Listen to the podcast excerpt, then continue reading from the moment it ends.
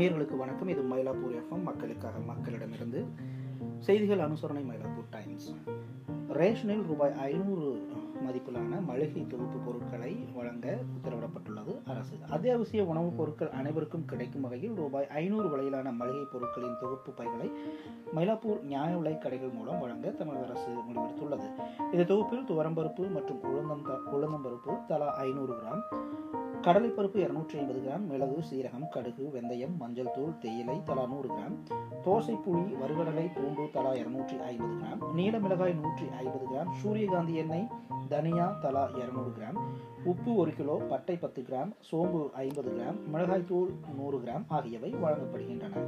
வெளிச்சந்தையில் ரூபாய் ஐநூற்றி ஏழு தொன்னூற்றி ஏழுக்கு விற்கப்படும் இந்த பொருட்கள் ரூபாய் ஐநூறுக்கு நியாய விலைக்கடைகளில் விற்கப்படுகிறது. மயிலாப்பூரைச் சேர்ந்த அனைத்து நியாய விலைக்கடைகளிலும் இந்த பொருட்களை இனி இந்த வாரம் முழுவதும் நீங்கள் வாங்கிக் கொள்ளலாம் என்ற தகவலும் வெளியாகியுள்ளது.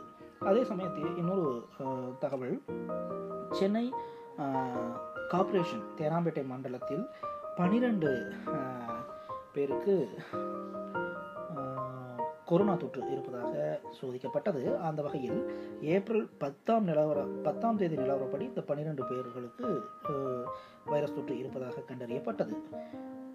வைரஸ் பாசிட்டிவ் வழக்குகளை கண்காணிக்கும் பொறுப்பில் உள்ள துப்புரவு ஆய்வாளர் ரவிசங்கர் மண்டலம் ஒன்பதைச் சேர்ந்தவர் கூறும்போது பன்னிரெண்டு பேரில் ஒருவருக்கு மட்டும் பாசிட்டிவான ஒரு செய்தி வந்துள்ளது. அதாவது அவருக்கு கொரோனா வைரஸ் உள்ளதாகவும் மீதமுள்ள பதினோரு பேருக்கு எந்த ஒரு அஹ், வைரஸ் தொற்றும் இல்லை என்று தகவல் வெளிவந்திருக்கிறது. சாந்தோமில் உள்ள வைரஸ் தொற்றுள்ள அந்த நபர் மார்ச் நடுப்பகுதியில் அஹ், சோதிக்கப்பட்டதாகவும் அந்த வய அந்த நபருக்கு வயது அறுபத்தி ஐந்து. இப்போது சென்னையில் உள்ள ஒரு தனியார் மருத்துவமனையில் அவர் சிகிச்சை பெற்று வருவதாகவும் தகவல் கூறுகின்றார்.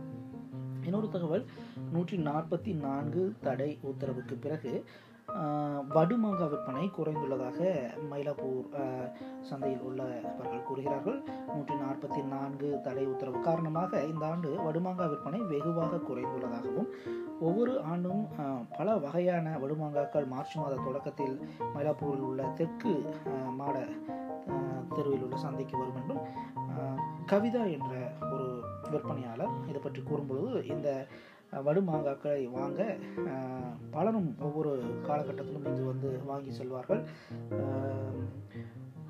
கவிதா போடு அஹ், அந்த அவருடைய கடையில் இருந்த மற்றும் ஒரு அஹ், நுகர்வோர் இதை பற்றி கேட்கும்பொழுது அஹ், நான் இது அஹ், இந்த வடுமாங்காவிற்கு ரூபாய் ஐம்பதாயிரத்தை முதலீடு செய்திருந்தேன். அந்த முதலீடெல்லாம் இனி என்ன ஆகும் என்று தெரியவில்லை. காரணம் இது மாம்பழங்களாக இன்னும் கொஞ்ச நாட்களில் ஆகிவிடும். பழுத்துவிடும் பழுத்து விட்டால் இதை யாரும் வாங்க மாட்டார்கள் என்று சொல்கிறார். மார்ச் முதல் வாரத்தில் வடுமாங்காய் விற்பனை அஹ், அதிகரித்ததாகவும் ஆனால் அஹ், விரைவில் நூற்றி நாற்பத்தி நான்கு தடை உத்தரவு அறிவிக்கப்பட்டதன் காரணமாக வாடிக்கையாளர்கள் அஹ், யாரும் வடுமாங்காய்களை வாங்க ஆர்வம் காட்டவில்லை.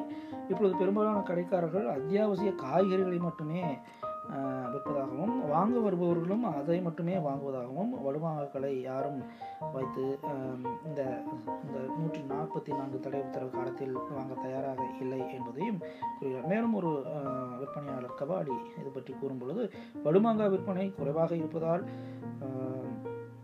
நான் அவற்றை குறைந்த அளவில் மட்டுமே வாங்க தொடங்கி இருக்கின்றேன் அதை யாரும் அந்த அளவுக்கு இங்கு வந்து கேட்டு வாங்குவதில்லை என்றும் கூறியிருக்கின்றார். இன்னொரு செய்தி அதாவது இப்பொழுது ஜூம் என்ற செயலியின் மூலமாக குழந்தைகளுக்கான வரலாற்று வகுப்புகளை இங்கிருக்கும் பள்ளிகள் நடத்த தொடங்கின்றன. குழந்தைகளுக்கான ஆன்லைன் வரலாற்று வகுப்புகளை நடத்த ஆழ்வார்பேட்டை கொண்ட மாண்டிசோரி பள்ளி வரலாற்று ஆசிரியர் பிரதீப் சக்கரவர்த்தி இது பற்றி கூறும்பொழுது வகுப்புகள் ஜூம் மீது ஜூமின் ஊடாக எடுக்கப்படுகின்றது. இந்திய அரசுகள் ராஜ்யங்களின் கவனம் செலுத்தி இந்த வகுப்புகள் இப்பொழுது எடுக்கப்பட்டு கொண்டிருக்கிறது.